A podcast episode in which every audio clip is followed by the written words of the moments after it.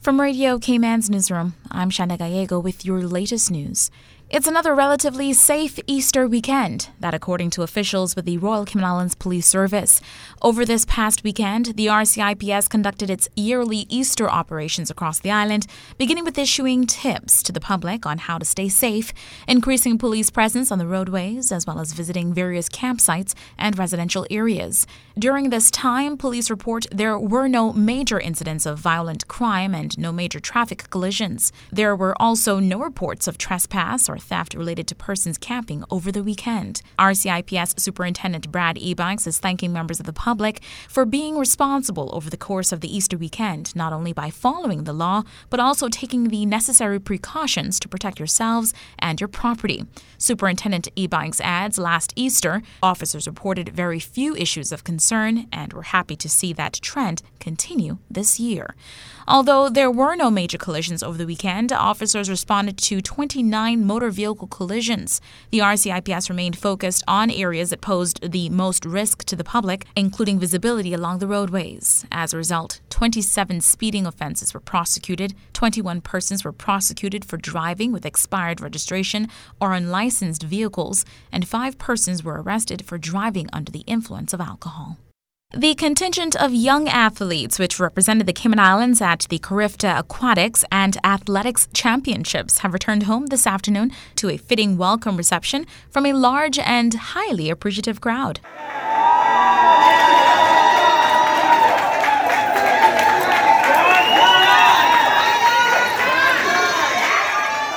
Radio Cayman was there to welcome the swim team returning from Curacao at the Owen Roberts International Airport and caught up with President of the Cayman Islands Aquatic Sports Association, CIASA, Steve Broadbelt, who reports the Cayman swim team brought home 66 medals in total. They all performed, they all contributed to our overall points and our score.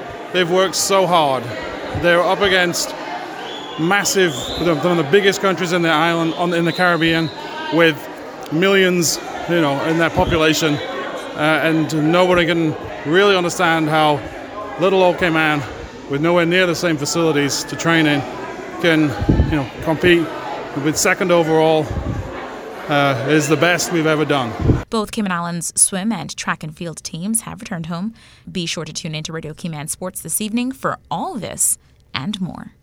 A new application form is to be introduced for tourist establishments. Radio Cayman's Felicia Rankin Solins has more. It's being introduced by the Department of Environmental Health to improve the planning of inspections and assessments of tourist establishments and their respective swimming pools for their recommendation for licensing by the Department of Tourism. Kieran Crossman Johnson, manager of the Environmental Health Unit, explains.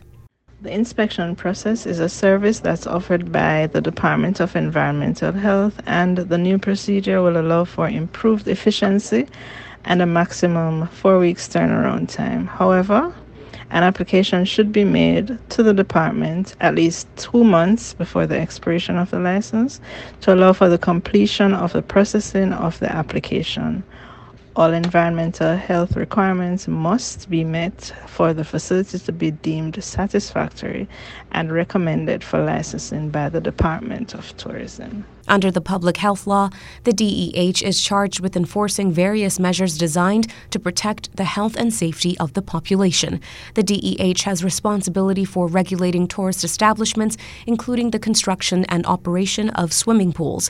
This is done through ensuring that the minimum standards that are contained in the International Swimming Pool and Spa Code are met towards the protection of public health, safety, and welfare of the users of public commercial swimming pools. The new application form can be found at gov.deh and should be completed and submitted via email to DEH customer service at gov.ky or in person at the DEH office. I'm Felicia Rankin Solins. For additional information, you can contact the DEH at 949 6696 or email DEH customer service at gov.ky. The magic of Little Cayman's pristine waters are on their way to becoming a World Heritage Site, Radio Cayman's Dion Anglin reports. On Monday, the United Kingdom announced that the Little Cayman marine parks and protected areas will be considered for UNESCO World Heritage Site status. The Central Caribbean Marine Institute, in announcing the application, said that most nations around the globe are struggling to meet the United Nations' target for 30% protection for precious marine ecosystems. Yet, Little Cayman has 75% marine park protection, thanks to a long term commitment from the government and Department of Environment. The protection and foresight have been the basis basis for this UNESCO application, CCMI says Little Cayman's reef ecosystem benefits from low human impact and increased protection, and the marine protected areas have proven successful via long term monitoring. Critical species, a protected key Nassau grouper spawning aggregation site, resilient coral reefs, a healthy abundance of apex predators, and rebounding fish populations contribute to an area of outstanding natural beauty and value to both the Cayman Islands and the UK. The UK overseas territories, many of which are tropical, contribute to over 94% of the UK's biodiversity. CCMI says raising the profile of Little Cayman's long term commitment to marine protected areas as a case study on a world stage is a quote, positive stance for how marine resources can be protected effectively. Reporting for Radio Cayman News, I'm Dion Anglin. Hazard Management Cayman Islands staff have re upped their first aid training and are taking the opportunity to encourage residents to join them. HMCI Director Danny Coleman tells Radio Cayman the first person on the scene of an accident or sudden illness is often a family member or a member of the public. Knowing what to do in these situations prior to the arrival of an ambulance or obviously the trained medical professional is so important. And in the case of providing CPR and using AED, it can really mean the difference between life or death. She added that that many people don't feel confident enough in their own skills to provide aid when it is needed most, and that helpless feeling and fear can be overcome by training. The Red Cross provides excellent instructions and, of course, practical skills learned are very, very helpful. Uh, as a member of the community, you never know when you might need these skills, uh, but chances are, of course, at some point you will. So I really strongly encourage everyone uh, to attend a first aid course um, and uh, make sure you, you can respond if needs be. To sign up, reach out to the Red Cross on 949 6785 or by email at firstaid at redcross.org.ky. And speaking of training for the team at HMCI, Planning and Preparedness Manager Teresa De Silva participated in the International Maritime Organization Level 1 Oil Spill Response Training organized by the Department of Environment. Other participants included staff from the DOE, the Regiment, and the Coast Guard. The first response agency for marine oil spills in the Cayman Islands is the Department of Environment, but if a significant spill occurs or threatens to impact the coast of the Cayman Islands, it is likely the National Emergency Operations Center will be activated to limit the threats to public health, the economy, and damage to the environment. Towards the latter part of 2021, HMCI, DOE, and other stakeholders produced a comprehensive update to the Cayman Islands National Marine Oil Spill Contingency Plan. And after a hiatus due to COVID, Red Sky at Night is back. Radio Cayman's Carsley Fuller reports.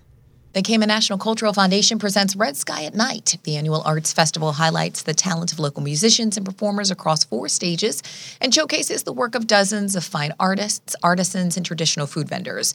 It's taking place on Saturday from 2 to 11 on the grounds of the F.J. Harquail Cultural Theater.